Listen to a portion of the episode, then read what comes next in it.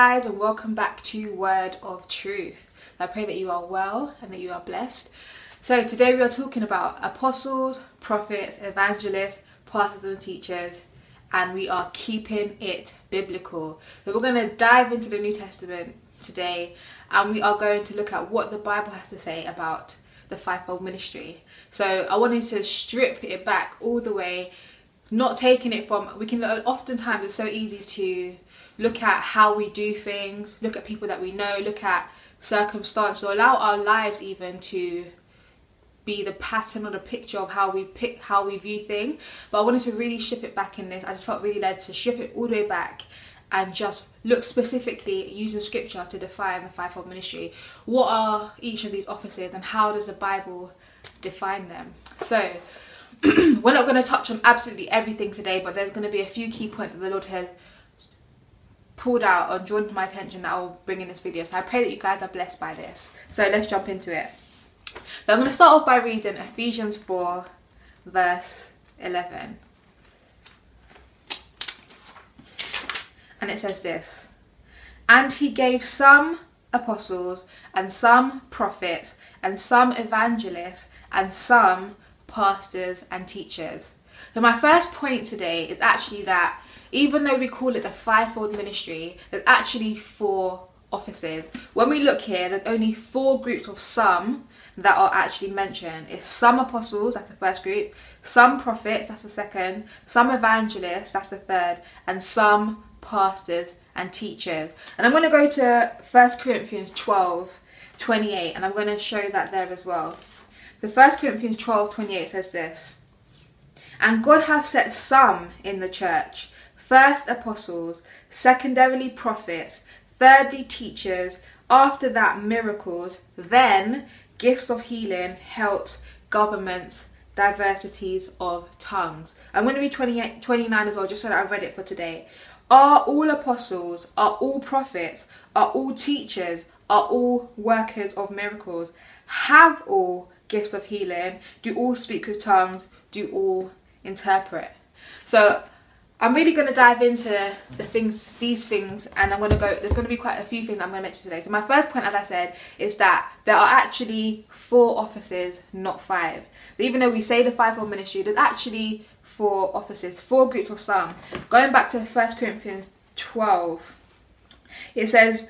Again, God has set some in the church. And when we say the church, I wanted to first of all pull out that point we're not only talking about the local assembly, we are talking about the body of Christ, the church of Jesus Christ, right? And so the body of Christ, and if you've watched any of our teaching or listened to any of our teachings here at Purity International, you know that one of the things the Lord has revealed to us is that there are actually four types of fivefold ministry callings. So even though we we've known for a long time, and as I, I think my previous video is about are you ready for new wine, really starting to delve into those things. There are four types of five, fivefold ministry calling. So today we're talking about the offices, but there are four essentially four groups of the four sections of the body of Christ that you could be called to. You could be called to the local body of Christ. You could be called to the cross-cultural body of Christ, or we also call that the universal body of Christ. You could be called to the social, a social group in the body of Christ, your social group in the body of Christ, or you could be called to your a civil group in the body of Christ. So when we're saying that God has set some in the church, we're talking about these offices are set in the body of Christ. The fivefold ministry, which is what Ephesians Ephesians 4 goes on to tell us, as we know, is for the equipping of the saints for the work of the ministry. So the fivefold ministry offices are given to equip the body. So God has set these, they are established, they cannot be changed. Okay? These are set in the church. And it says, first apostles, secondarily prophets, thirdly teachers, and then it says after that miracles. Then it says, so for me, those are the four offices. I'm going to touch on those again in a minute. But after that, it says it says after, it says then, gifts of healing, helps, governments, diversity of tongue. So these last one, two, three, four, it just says then. Okay, so these are for other other set opposite other set roles, other set gifts. So we've got spiritual gifts and we've got I really believe that helps and governments is speaking about deacons and bishops and I'll go I'll see if the Lord leads me to see as to why I believe that. But sticking on apostles, prophet. Then it says study teachers. I really believe I'm gonna through this teaching highlight what I believe the Lord is revealing about the teaching office teaching office here, but I believe it is a combined of pastor teacher in terms of the office, not speaking about the the public leadership position of bishop or elder, which I'll go into in today's teaching if you carry on listening. And then it says after that miracles. So I really believe that this office miracles is speaking about the evangelist. And again, I'm going to go into why I believe that. And so Going to verse 29, it says, Are all apostles, are all prophets, are all teachers, are all workers? Then it says, Have all the gifts. So with these ones, with apostle, prophet, teacher, and miracles, it's speaking about people. Are is everyone these office? Is everyone these gifts? Is everyone this people? Whereas when it speaks about healing and tongue, which are spiritual gifts, which is lift uh, manifestation gifts of the spirit, which are listed earlier in 1 Corinthians 12, is speaking about gifts that you can have. So the fivefold ministry are people, whereas the manifestation gifts of the Spirit are gifts that you can have, and it's the Spirit that manifests them as He wills. So this is my introduction point. There are four offices revealed in Scripture, and I'm going to go into this now. So my second point today is we're going to start off looking at the apostle. So my my point is this: being before being separated or appointed for the calling or the work of apostles, apostles are trained as either pastors or teachers, as pastors and teachers, or both, or either or or. So I can say and or pastors and teachers. Okay, so there's a notion in this body of Christ where apostle is like an upgrade okay? And i and i understand where that's come from and how that's come to be but when i was when i'm going to share how the lord has revealed it to me.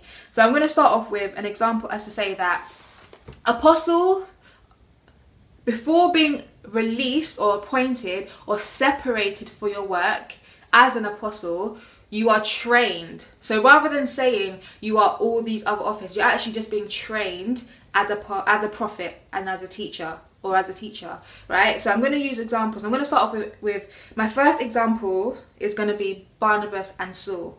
So let's go to Acts 13. So this teaching is probably going to be the longest Word of Truth video, or te- uh, if you're listening on podcast, the longest teaching that I've done for Word of Truth. But I pray that you will stay with me and that you will be blessed by this. So Acts 13 says this. Now there were in the church that was at Antioch certain prophets and teachers, as Barnabas and Simeon, that was called Niger, and Lucius of Cyrene, and Manaen, and had been brought up with Herod the Tetrarch and Saul. As they ministered to the Lord and fasted, the Holy Ghost said, Separate me Barnabas and Saul for the work whereunto I have called them. Okay? So, as we can see, in the church at Antioch, there were prophets, and teachers. Now, we know that Barnabas and Saul, who became Paul, are apostles because I'll go into it, the Bible reveals this. Now, many would, some could say that this proves that they were prophets and teachers, right? Or that apostle is an upgrade. But it actually says, the Holy Ghost says, Separate me, Barnabas and Saul, for the work whereunto I have called them. This reveals that when they were operating, and I believe that these two were specifically operating as teachers because of other scriptures that I will share in a moment, were operating as teachers in this assembly, were actually not fulfilling their calling yet. So, though they were operating as teachers, that was not their calling. And if you know anything about this ministry, the Lord has called us to help raise five ministers, fivefold ministers to sonship, and we speak about the process of sonship very often. So there's a process that God wants to take us through as fivefold ministers to become sons of God so that we can fulfill our calling, right? And so that we can multiply after his image and likeness because we become his image and likeness. So at this point, what we can really say is that uh, if you're an apostle, you would have known that you're an apostle. I personally do not believe this thing where it's like you discover you're an apostle once you like as an upgrade sort of thing, right? Because the scriptures does doesn't show that. When Paul had an encounter with Jesus, he knew his calling from them, but he was just not yet stepping into it. But when the Holy Ghost said, "Separate me, Paul, Barnabas, and Saul for the work I called them called them to," this this is a indicator that they actually knew what that work was already but now was the time that they were going to be separated for it okay so they were acting as teachers, but they were not yet fulfilling their calling. So that wasn't their calling. So it's not an upgrade. It's a case that they were operating as teachers, still in the process of training, and not yet actually released for the work, not yet operating in their calling as apostles. But their grace, their function, and I'll use I'm going to use the term grace because when we look at Ephesians 4, it talks about. Let me just quickly go there. It says this. But unto every one of us, this is verse 7, is given grace according to the measure of the gift of Christ. Okay, so they had they were so even though they were operating as teachers, they were teaching from the grace of an apostle. Other people could teach from the grace of a prophet and teach. You can teach from the grace of an evangelist and teach. Okay, but they were teaching but from the grace of an apostle. So even though that they weren't they, were actually apostles to were teachers, but they weren't fulfilling their calling yet. They weren't fulfilling the work that they were called to as apostles. And we see that it's only when they were fulfilling the work that the scripture makes a distinction of them as apostles. So there's that distinction, but it's not an upgrade. They already had the calling. They already were apostles. It wasn't just uh, I'm going to now have a higher title to become apostles. That was already their grace. So I'm going to read some more scripture. So it says this. Um, so I'm going to read uh, verses 46, Acts 13, verse 46 and 47. And this is just to show that it's not just Paul that was called to the to the Gentiles, because sometimes we can think that, right? So even Barnabas, it was Barnabas's call too. So Barnabas already had this calling, but he wasn't yet stepping into it. So Barnabas, he was the one who brought Paul to Antioch. He was still Saul at the time. I was going to say Paul for the sake of keep on trying to go between the names, but he was the one who brought Saul to, Paul to Antioch, right? And it was the Judean church, I believe, or was it the church in Jerusalem?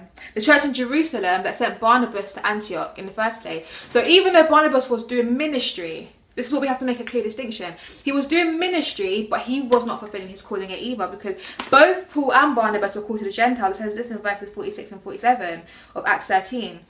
Then Paul and Barnabas waxed bold and said, It was necessary that the word of God should first have been spoken to you, speaking to Jews, but seeing you put it from you and judge yourselves unworthy of everlasting life, lo, we go to the Gentiles.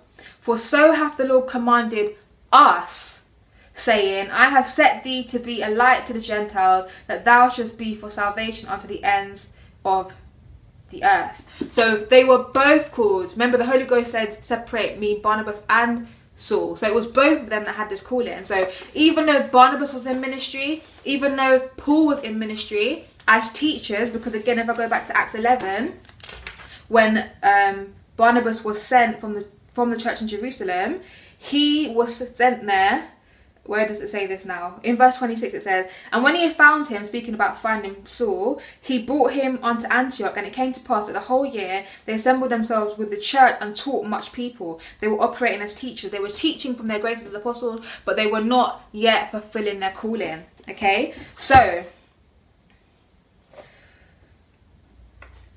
I'm going to leave that there in terms of showing Paul and, Paul and Barnabas. I'm going to now use Silas as an example of an apostle who was trained more so in a prof- prophet kind of way as opposed to being specifically a teacher you know? And so, so silas we see silas in acts 15 and it says this acts we see find silas in the church in jerusalem and again he's in ministry. The acts 15 verse 22 says this then pleased it the apostles and elders with the whole church to send chosen men of their own company to Antioch with Paul and Barnabas, namely Judas, surnamed Barsabas, and Silas, chief men among the apost- among the brethren. So this is when there was a dissension among the brethren, and I've done a, this was probably my first word of truth video actually, dealing with dissensions among the brethren that the Lord had me do, speaking about Acts 15. I think I did the first two videos was based on Acts 15, so you go and check those out if you haven't checked them out already. But so they've basically the Paul and Barnabas have come to Jerusalem and they've had this council meeting with the elders and apostles, and now even with the church, they made a decision to send men of their own company. And it says that Silas and Judas were chief men among them, so they were leaders amongst the people in the church in Jerusalem. But they themselves were leaders. So we see Silas here is actually already operating in ministry, okay? But it says both Judas and Silas. So we know that Silas was called a prophet because it says this in verse 32. And Judas and Silas, being prophets also themselves, exhorted the brethren with many words and confirmed them. Okay, so both Judas and Silas said this, but we see now we're starting to see a distinction between Judas and Silas. So whereas Silas goes back, it says, and after they had tarried there a space, they were let go in peace from the brethren unto the apostles. Notwithstanding, it pleased Silas to abide there still. We see a separation.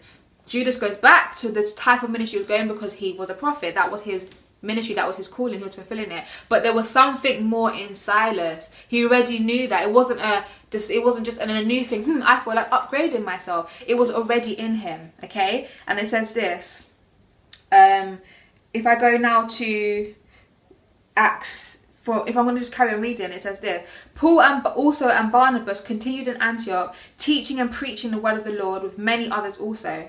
And some days after, Paul said to Barnabas, Let us go again and visit our brethren in the very city, in every city where we have preached the word of the Lord, and see how they do. And Barnabas determined to take with them John, whose surname was Mark.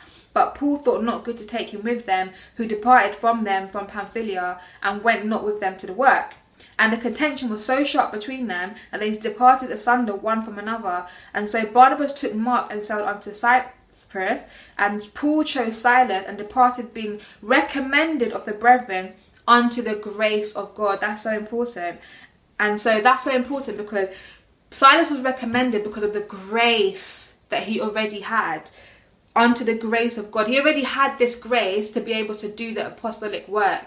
Okay, so even though he was previously in ministry, doing the things of a prophet, which is exhorting the brethren, with many words and confirming them, he had a calling that he was not yet fulfilling, which he began to fulfill with Paul. And we know that Silas was an apostle because we see that in 1 Corinthians 13. And if you haven't watched my video about uh, do apostles still exist today? I believe it's called that, something like that. Then uh, I encourage you to watch that because that's about other apostles apart from the 12 and Paul and Barnabas. Okay, so First Thessalonians 1 verse 1 says this Paul and Silvanus and Timotheus unto the church of the Thessalonians which is in Judea which is sorry which is in God the Father and in the Lord Jesus Christ. Grace be unto you and peace from God our Father and the Lord Jesus Christ. And he's continuing writing we go to chapter 2 verse 6 and it says not with not nor of men sought we glory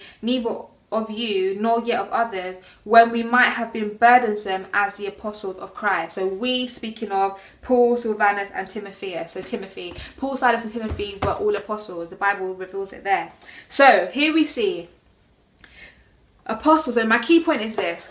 Your grace as an apostle is set. Remember, God has set some, give He gave some, some, some, and it says He set first apostles, right? In terms of order. And it says that, so my point is this your grace as an apostle is set, but there is a process. There is a process. It's not an upgrade. You don't just feel like, hmm, I'm a prophet. I feel like having a higher title, so I'm going to give myself the title of apostle. You already have the grace or you don't.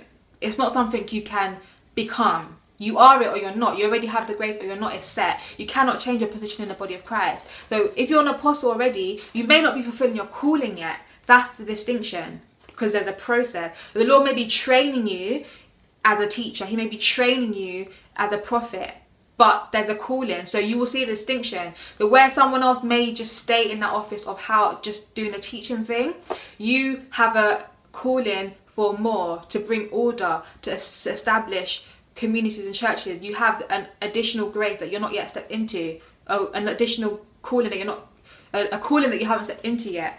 And you know, that same thing if, if you're doing a prophet thing where you already you know you already travel to speak or you already go to churches and exhort the brethren or do it within the local assembly or the the fellowship that you're already part of, but the Lord has not yet released you for the calling that you know that you have. You know that you have it already. Okay, so it's very important. I'm gonna just read Galatians one because again, like I said, Paul, when he encountered Jesus, Jesus told him at the beginning that he was called to the Gentiles. Jesus, he already knew he had an apostolic calling. He already knew he was an apostle, called to be an apostle. It was already known. It's not something that he just like thought. Like, hmm, I feel like being an apostle. Like it's just, it just doesn't work like that. Galatians one says that he was even separated from his mother's womb. So, verse 15, it says this But when it pleased God, who separated me from my mother's womb and called me by his grace, from his mother's womb. So it was established way back when. You don't just choose, I'm going to be an apostle. You already have the grace. So it's not something, just emphasizing it's not upgrade thing because it's really, we need to get our men's mindset out of it. And I understand the, the thinking of, I'm a prophet, now I'm an apostle, I'm a teacher, now I'm an apostle. But it's not necessarily in terms of your grace. You're actually teaching from the grace of an apostle. You're actually been, you're actually prophesying or exhorting from a grace of an apostle. You're just not yet in your calling. So it's really understanding that distinction. So it may sound like semantics, but it's really important because when we have an idea that there's an upgrade thing, we still don't understand love and we don't understand God's ways. Because even though the Bible says first apostle is really about order like Jesus doesn't have this thing where it's like people are better or we he talked about leaders are not supposed to lord it over so this idea that I'm an apostle you must all serve me is just so not the kingdom and it's like it's first in, in terms of God has to use an apostle to start a work or to, to establish a work and to set order and I'm going to speak about that a little bit by the grace of God but it's just emphasizing that for that point. and just lastly yeah so just saying as it's Acts 9 obviously when he meets Jesus and Jesus tells him, or Jesus reveals it. So we don't see the conversation where he says it to him, but Jesus says it to Ananias, and he says this in verse 15. But the Lord said unto him, Go thy way, for he is a chosen vessel unto me, to bear my name before the Gentiles and kings and the children of Israel. For I will show him how great things he must suffer for my name's sake. His calling was known from the beginning. It's not like it was a later thing. He, so obviously, it doesn't matter what our call is. We don't know the full picture. Paul didn't know he was going to have to be in prison. He's going to write to the Gentiles. He's going to write the, the New Testament. He didn't know that details, but he knew his calling. Okay, and so he just had to wait until the appointed time to be separated for the work. So the terminology is really important, and the understanding of it is very important. Your grace is set, your your office is set, but you may not yet be s- operating or separated for the work. So I pray that that bless you. I'm going to move on to number three, point number three, which is New Testament prophets. We're going to look at the New Testament prophet now, and they can do a lot. This idea that you know, if someone's established in churches or someone has their own ministry, that they must be an apostle, it's just not. Again, it's not. We can see through the scriptures. I'm going to read them. The prophet can do a lot. they really can do a lot. So I'm going to start with Acts. 11. I'm going to start with um, Acts 11, verse 27, and it says this and no and in these days came prophets from jerusalem unto antioch and there stood up one of them named agabus and signified by the spirit that there should be great dearth throughout the whole all the world which came to pass in the days of claudius caesar then the disciples sorry then it came to pass in the days of claudius caesar okay i'm going to read up to verse that was 28 so we see a prophet, a New Testament prophet called Agabus, and we see him again in Acts 21. I'm going to read that quickly. We see Agabus again in Acts 21, and I'm going to read from verse um, 9 because that gives us a distinction between prophesying, those who prophesy, versus actually hold the office of a prophet. So, verse 9 said, And the same man, speaking about Philip, had four daughters, virgins, which did prophesy. They prophesied, but they were not called prophets. And it said in verse 10, And as we tarried there many days, there came down from Judea a certain prophet named Agabus. And when he had come unto us, he took Paul's girdle and bound his own hands and feet, and said, Thus saith the Holy Ghost, so shall the Jews of the Jerusalem at Jerusalem bind the man that owneth this girdle and shall deliver him into the hands of the Gentiles. So, what we can see here, so in both times, we've seen that Agabus, as a prophet in office as a prophet, he foretold. This was not confirmative. So the idea that a prophet has to like prophesying all about confirmation words. Maybe if a person's prophesying, but if they hold the office of a prophet, they are foretelling. If I go back to they foretell. It doesn't mean they can't prophesy as well. They can prophesy, but they foretell. Okay, so making that distinction, it doesn't have to be confirmative. You don't have to know it. You know it when the prophet tells you. Your spirit bears witness. Okay, and it comes to pass, or it comes to pass because the prophet spoke it. They're prophesying it. If I go back to verse chapter eleven, it actually says this. Um, and stood up one of them in Agabus and signified by the Spirit that there should be great dearth. It's almost like it's happening because he's speaking it.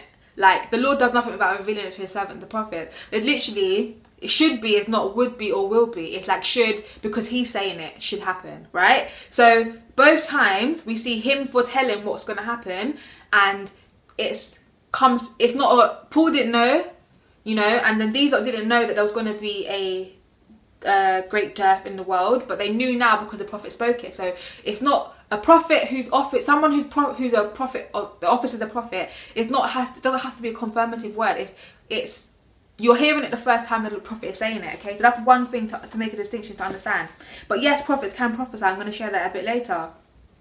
So I'm going to pick up on two things from those two verses as well. So the first time we see Agabus, it says they came down prophets, speaking about a group of prophets or a company of prophets. So we see prophets can operate as a, as a company of prophets. They came from Jerusalem to Antioch. Who sent them? It doesn't tell us that the church sent them.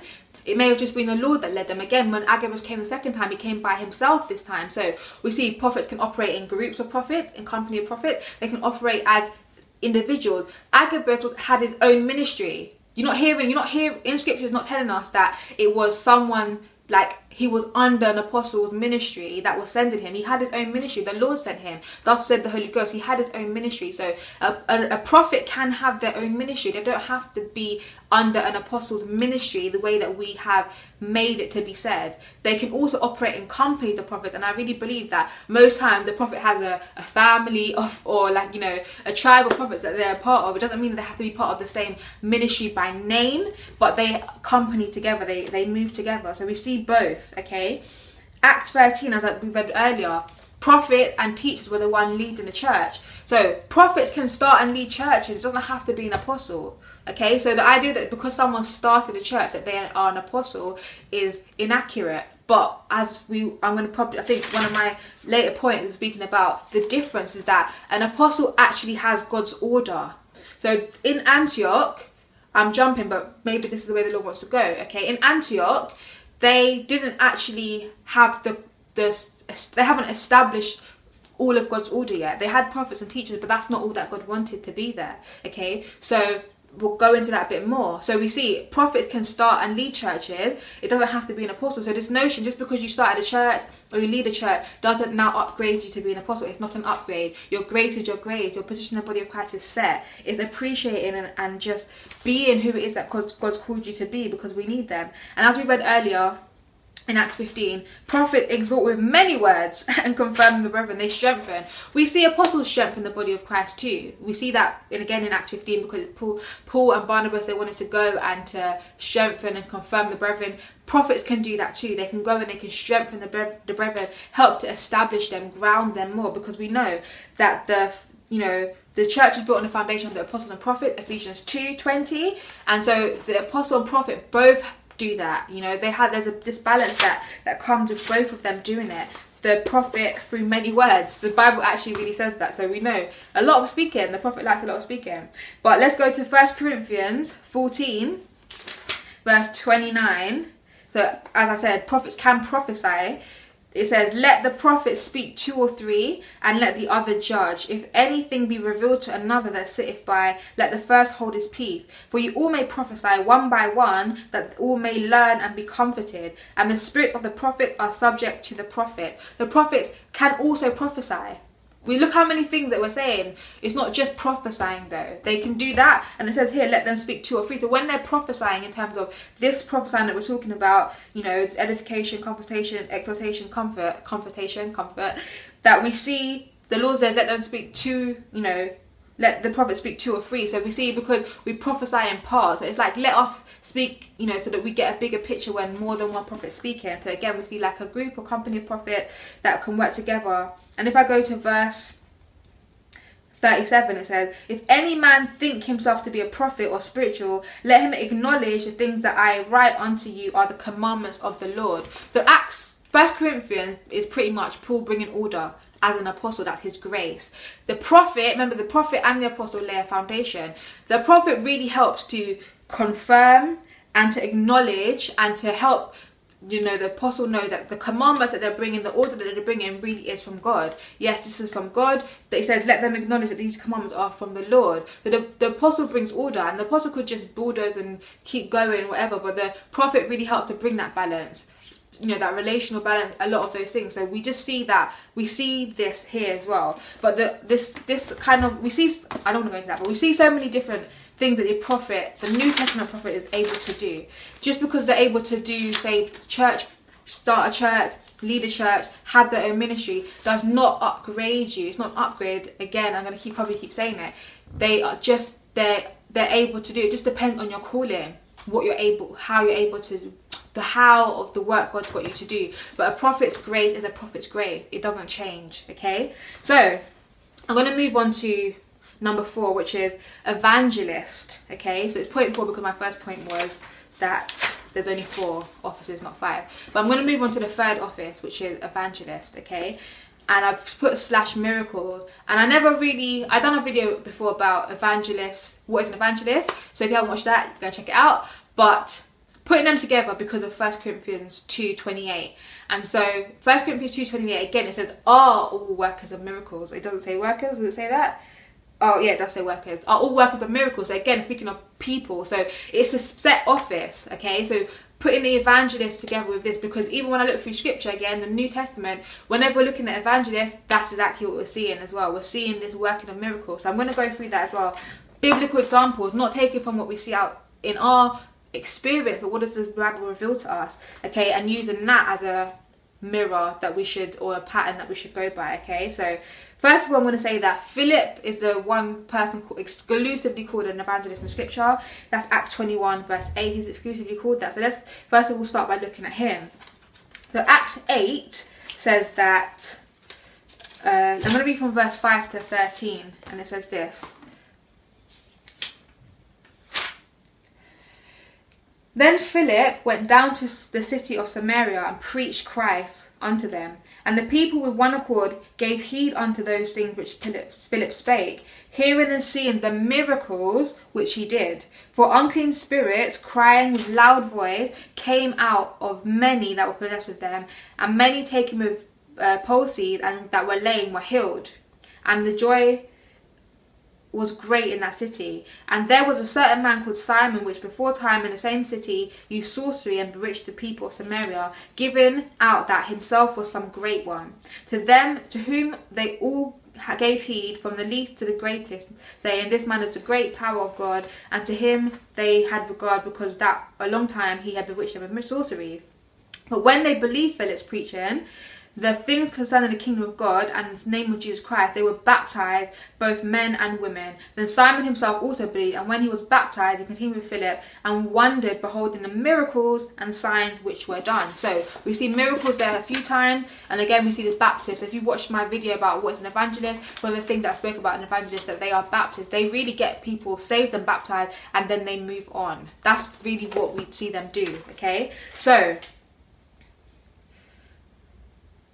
it also if we carried on reading we see again philip goes the lord leads he's led by the spirit of the lord and he goes to witness to an uh, ethiopian eunuch and again we see him preach christ we see him baptized and then we see him move on okay? So we see this pattern with evangelists. So some of the things i've written here is that they go out and they preach to, they preach to groups they perform miracles and signs they can also preach one-on-one they're led by the spirit okay? They get people saved and baptized and then moved on. So that's really some of the key things that we see about an evangelist looking at Philip as from someone who's exclusively called an evangelist. Okay, so because an evangelist, and again, in all the examples I'm going to say, there's something in my face. Some um, examples I'm going to give.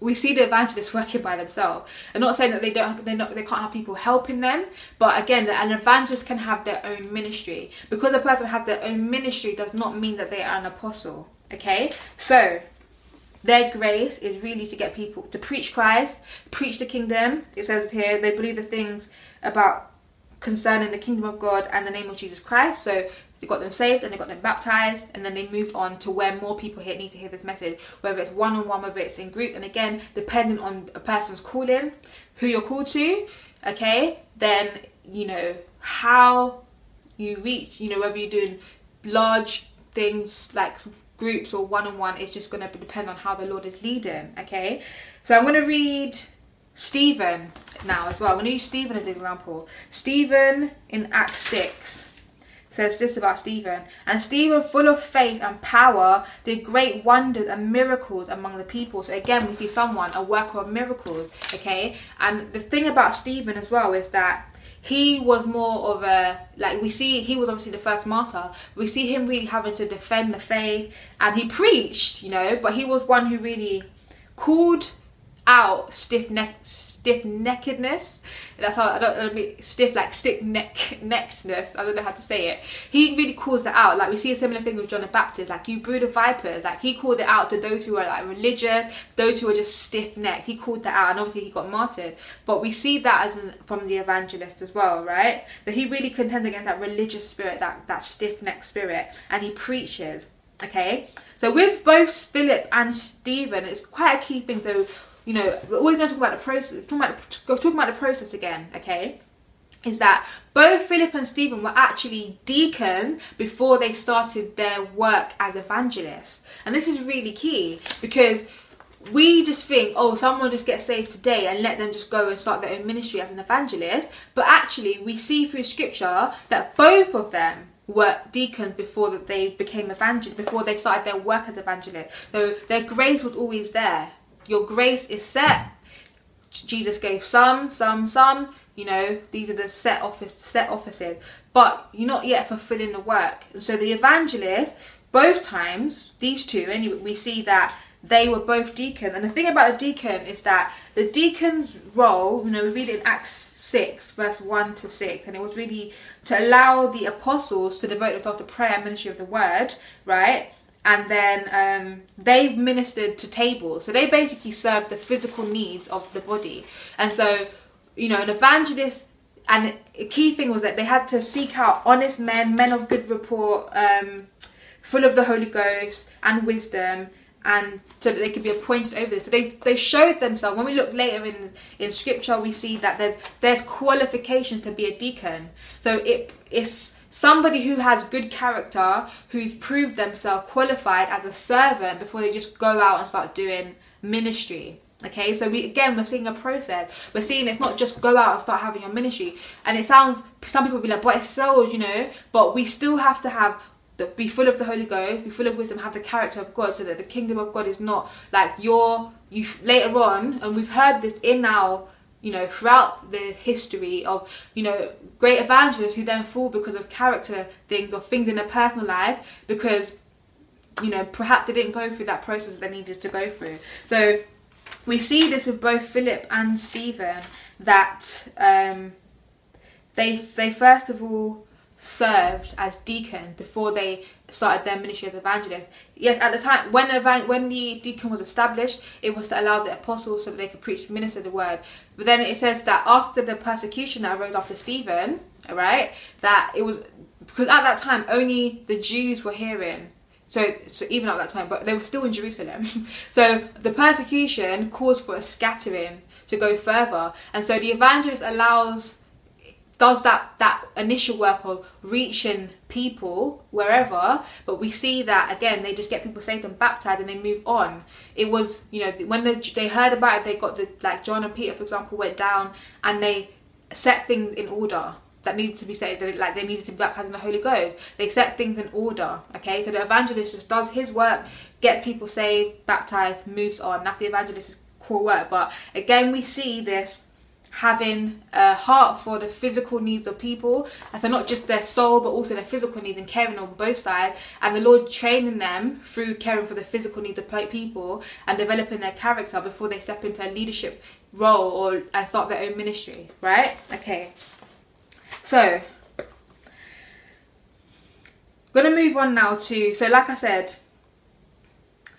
Uh, one thing I'm to mention is that Paul actually said to Timothy to do the work of an evangelist. So when we think about what's the work of an evangelist, so doing the work of an evangelist, it may not be your grace, you know, in terms of that's your office, but you can do the work. So he said to Timothy, who we know is an apostle, do the work of an evangelist. So the work of an evangelist is distinctly described was what I shared here in terms of get people saved and baptized. That's the work of an evangelist, but there's more that has to be done after that. The people need to be established, they need to be set into the things need to be set in order, they need to put be put into a a, a, a church family, and the church family is not. I'm saying church is the body of Christ family okay because it looks different depending on who you're called to and what how god wants to work with these group of people okay but there's certain things that have to be set in order and the apostle had that pattern okay so number five i'm going to say so like i said evangelists we saw the evangelists consistently working by themselves when it comes to their evangelistic ministry.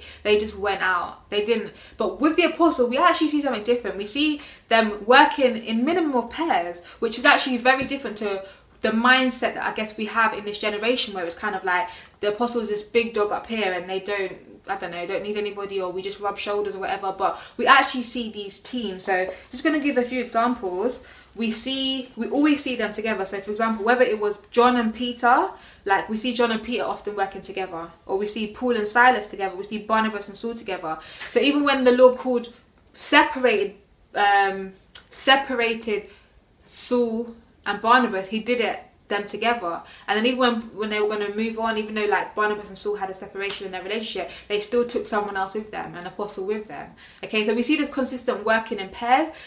Paul, Peter and John often work together, and even to be fair, when Peter, wherever Peter went, everyone, it was always with somebody else. Like they didn't just go by themselves. So it's just seeing how the Lord had laid these things in scripture, He put things in there on purpose. That it's like, okay, Lord, you don't just want apostles to just be just one lone soldier. And yes, we often say like, you know, prophets need to work with the apostle, and that is very true. But even throughout reading scripture, the apostle, the prophet, and the prophet and the apostle laid the foundation. But I don't really see the the team the way that we see the apostle team like apostles together and then like uh, like we saw prophets coming to apostles prophets coming or like there being prophets in a local assembly and then obviously having having a relationship because of the connection the, the connection in relationship, but not necessarily doing the work together. Prophets can have their own ministry as well. So we're seeing this looking specifically in scripture, not just taking our how we do things and saying that's the way that it should be. Okay, so um, yeah, so just sticking on that. Even so, in the apostles' team, so even though they work together, yes, they may have been. So what I'm saying is that there was always apostles working together, even if one, you know, was the lead speaker or the lead in the ministry. So, but they still had a grace, and they both had a grace as apostles. So with Paul and Barnabas, it says, if I just quickly read um, Acts 14, verse 12, it says this and they called Barnabas Jupiter and Paul Mercurius because he was the chief speaker. And again, when we see um, Peter and John, so let me just use Acts 3 as an example. So when they healed the lame man, again, it was Peter that spoke most times. You know, Peter was the one that spoke most times, even on the day on the day of Pentecost. Again, it was Peter that spoke. So we see that there may be one who takes the lead in terms of speaking on the speaking front, but they can both still be apostles. And again, it could be husband and wife team, but both being apostles, both having the grace as, as apostles, but one still may have the lead in terms of um, speaking or the leading of the ministry. Because you know, throughout we see like in Paul's company, the like Timothy and Silas were both apostles, but Paul was the leader of the ministry. So they still had the grace of apostle though. So just seeing that distinction as well.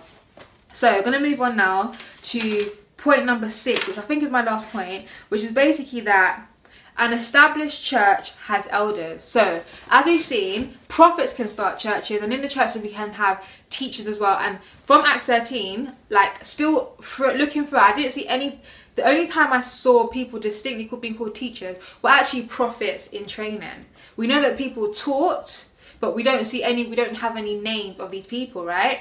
But the prof, apostles who were in training, we knew that their grace was apostle. We, they were called teachers, and so, um, but having a church with just prophets and teachers was not an established church, okay? Because we see that Paul later comes back, Paul and Barnabas come back to Antioch later and they establish elders. When we look in the scripture, we see that Jerusalem had elders, we see that uh, Judea had elders, but it was later on, after Paul and Barnabas had been released for their work, while they were still operating as teachers, waiting to be separated for the work as apostles, they didn't actually establish that order yet. Okay? But it's once they were released that they established that order and they came back and they set up um, elders, okay? So, let me just read Acts 14, verse 21 to 23. It says this. And when they had departed, sorry, I'm reading the wrong thing. And when they had preached the gospel to that city and had taught many, they returned again to Lystra and to Iconium and to Antioch, confirming the souls of the disciples. We see that word confirming again, strengthening, which the prophet can do that as well, and exhorting them to continue in the faith, and that we must go through much tribulation and through much tribulation enter into the kingdom of God. And when they had ordained them elders in every church and had prayed with fasting, they commended them to the Lord and on whom they believed. So now they were establishing elders, and it's plural in every church. Plural eldership was a thing that we saw. That was what established a church. A church without an elder without elders was not an established church, and it was the apostles who established that order. Okay, so Jerusalem had that. We saw from Acts 15 when Paul and Barnabas had a problem in Antioch, they went to Jerusalem to the apostles and elders. So it was like the apostles and elders were like this council, if you will. Okay, and that's one of the reasons why I believe that Acts 20, 1 Corinthians 12, when it's 28, when it's talking about governments, which is um, believed to be like wise counsel. Okay, it's like that's what we're seeing with the elders. We see this government. So I believe there's a distinction between the grace of having um, uh, the grace of pastor teacher, which I believe is the fourth the fourth grace, okay. But we owe the scriptures only. So what I said before in terms of there's no scriptures where we see somebody specifically called a teacher, and I believe that's on purpose because you can have the grace of a teacher, the grace of a pastor, but the Lord doesn't it doesn't seem to be acknowledged in scripture unless you become an elder, which means that you've gone through a process, you've qualified. So it's like okay, you have a grade, but without qualifying, there's no this there's no recognition of it. So, so to speak, like not to say that no one can identify you have a grade, but you have to qualify in your character. That's the thing that the scripture seems to make known. If you qualify in your character, then yes, you're you're acknowledged as an elder.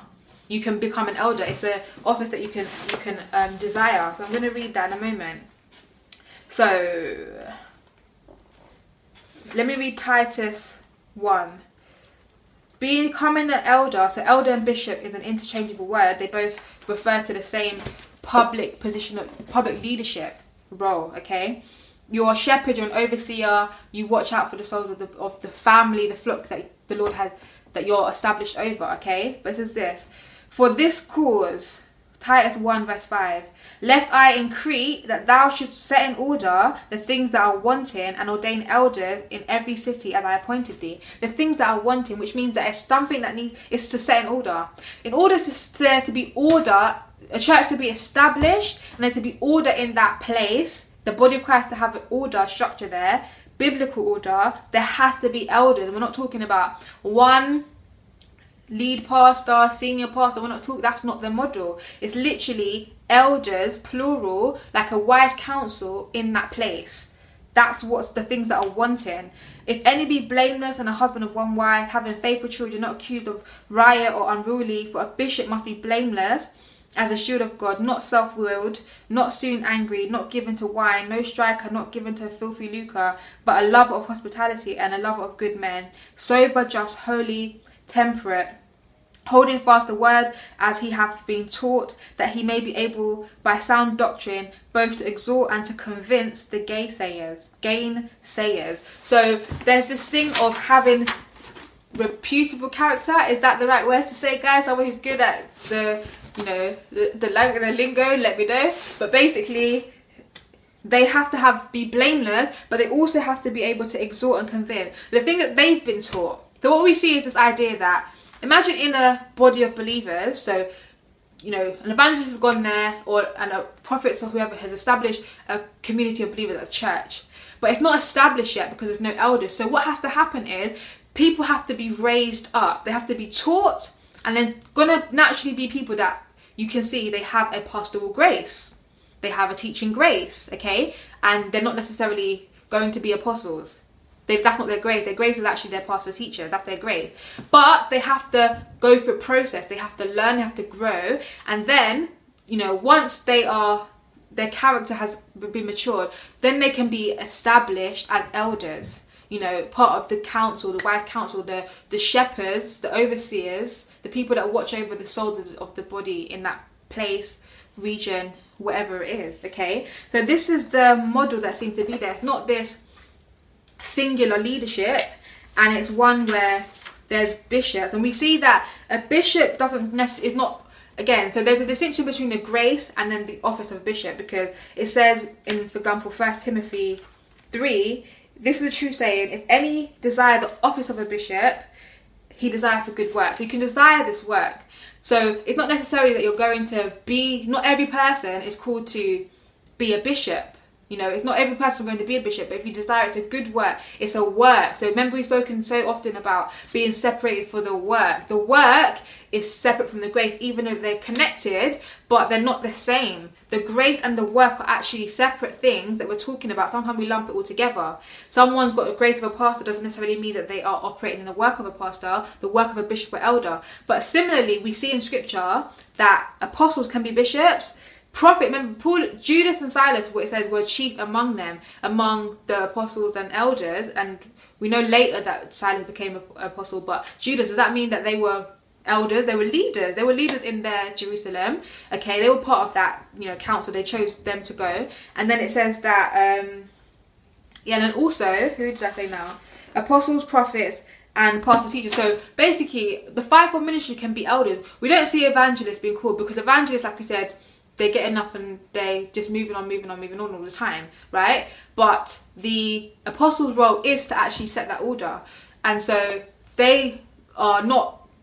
They they can basically all of them, apart from the evangelist in scripture, are mentioned to also be can take the role of a bishop or elder. It's the same. They mean the same thing. Okay, they can take a role of overseeing, being part of the wise council of this body, helping to shepherd the body. We're talking about the shepherd, shepherding of the body we're talking about the shepherding of the body. Okay, so all of the fivefold ministry, you know, the, besides the evangelists in scripture, can be elders, can be bishops. You know, Peter says he's an elder. John said that he was an elder.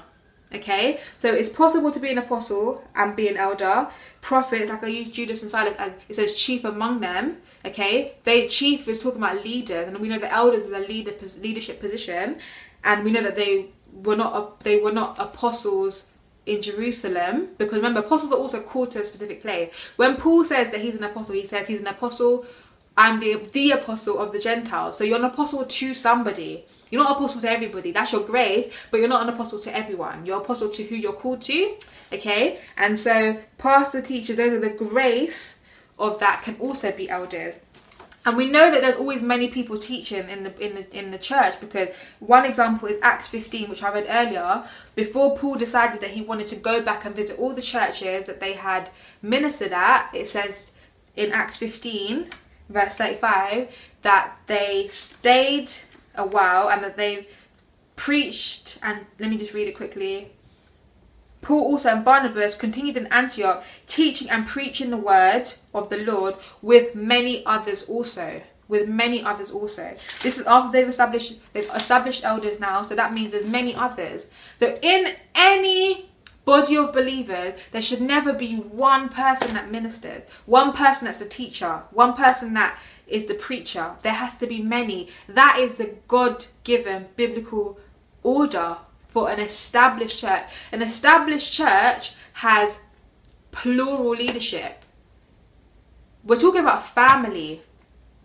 We're talking about relationships because if you keep having it takes like we talk about it takes like it's not a biblical saying but it takes a village to you know raise a child for example and it's the same when it comes spiritually it's like you need a, a, a council there's wisdom in counsel, you know, there's safety in counsel. So the Lord has said that there's counsel, but it's the the Lord needs an apostle there first because they need he needs an apostle to set things in order. They have the grace to set things in order. We need the prophets because they bring that balance to say, yep, this is God's order, to confirm and to exhort the brethren. But the, the prophet can also establish, lead.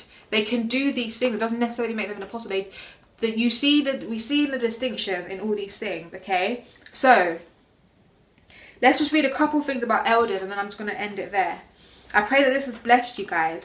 First Timothy uh, 5 17 to 19 says this. Let the elders that rule well be counted worthy of double honour, especially they who labour in the word and doctrine.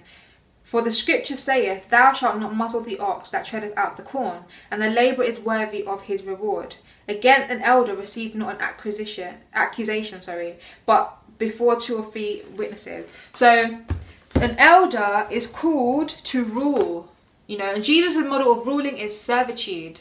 That's Jesus' model of ruling. It's watching out. You're devoting your life to the, the family that you're called to. Okay? So it said especially those who labour in the word and doctrine. So we know not every single elder is necessarily going to be the one who labours in the word and doctrine because like it says in Ephesians, it's some pastors and teachers, which means that some people are tending more to the pastoral side than the teaching side but we have both in the eldership. Okay, it's so beautiful. And so Hebrews 13 17 says this.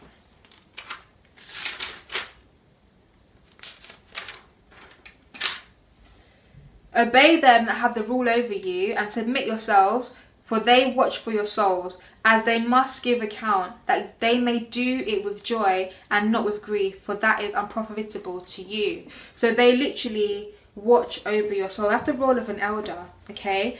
They literally shepherd, they take care of God's people, they lead by example and character, which is why qualifi- qualification, character qualification, is so important. If you can't look after your own house, how can you look after the house of God? But that's God's biblical model for elders, you know, to lead by example, to shepherd his people, to watch over their souls, to lead, to be servant leaders.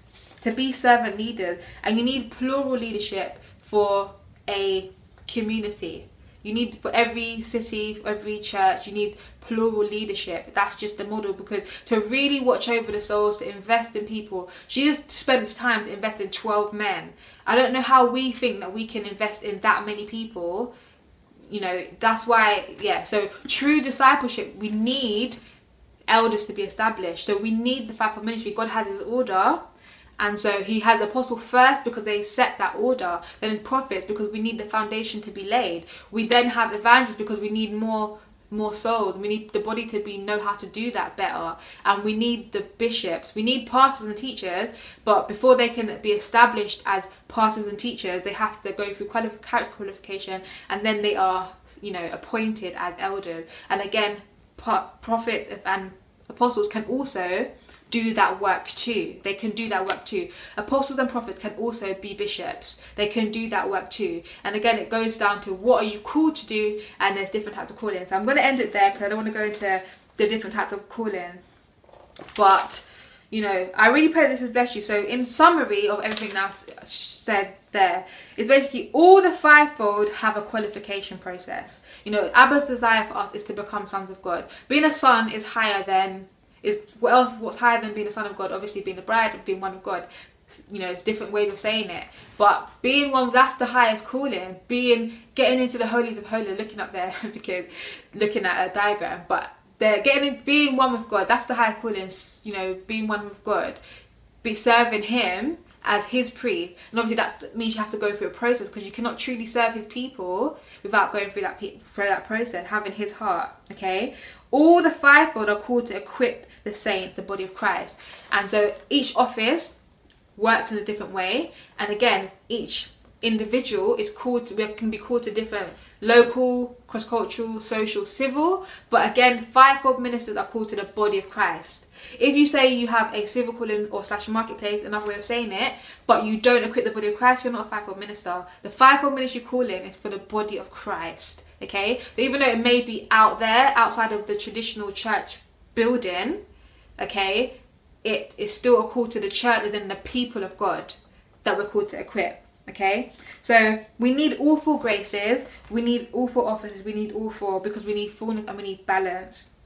When we all come together, we see the bigger picture of how things and it just flows. When we read the New Testament, it just flows. I tried to break it and pull it out so we can see it, but it just flowed and it just worked. And that's how it has to just work. Relationships is really how God works, and it's just so amazing. And so if we all just be who He's called us to be and do what He's called us to do, we will just see the bigger picture come. But we need true apostles because they are the ones who establish God's order, and that's where everyone else can actually flourish in the fullness of what they're called to do as well. So I'm gonna just finish with Ephesians 4, so we just see, you know, remind us of why we have the fivefold and what where we're actually heading.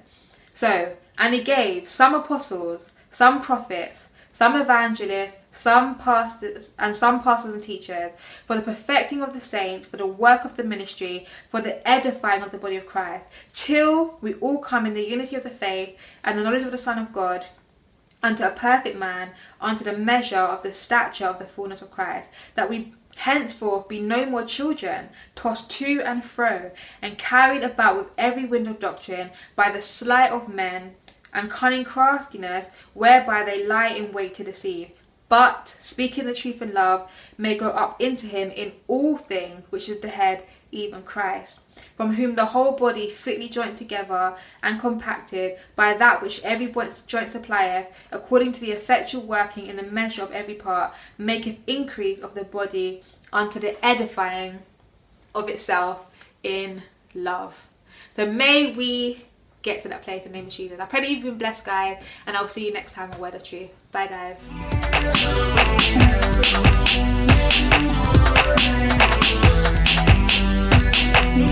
you know.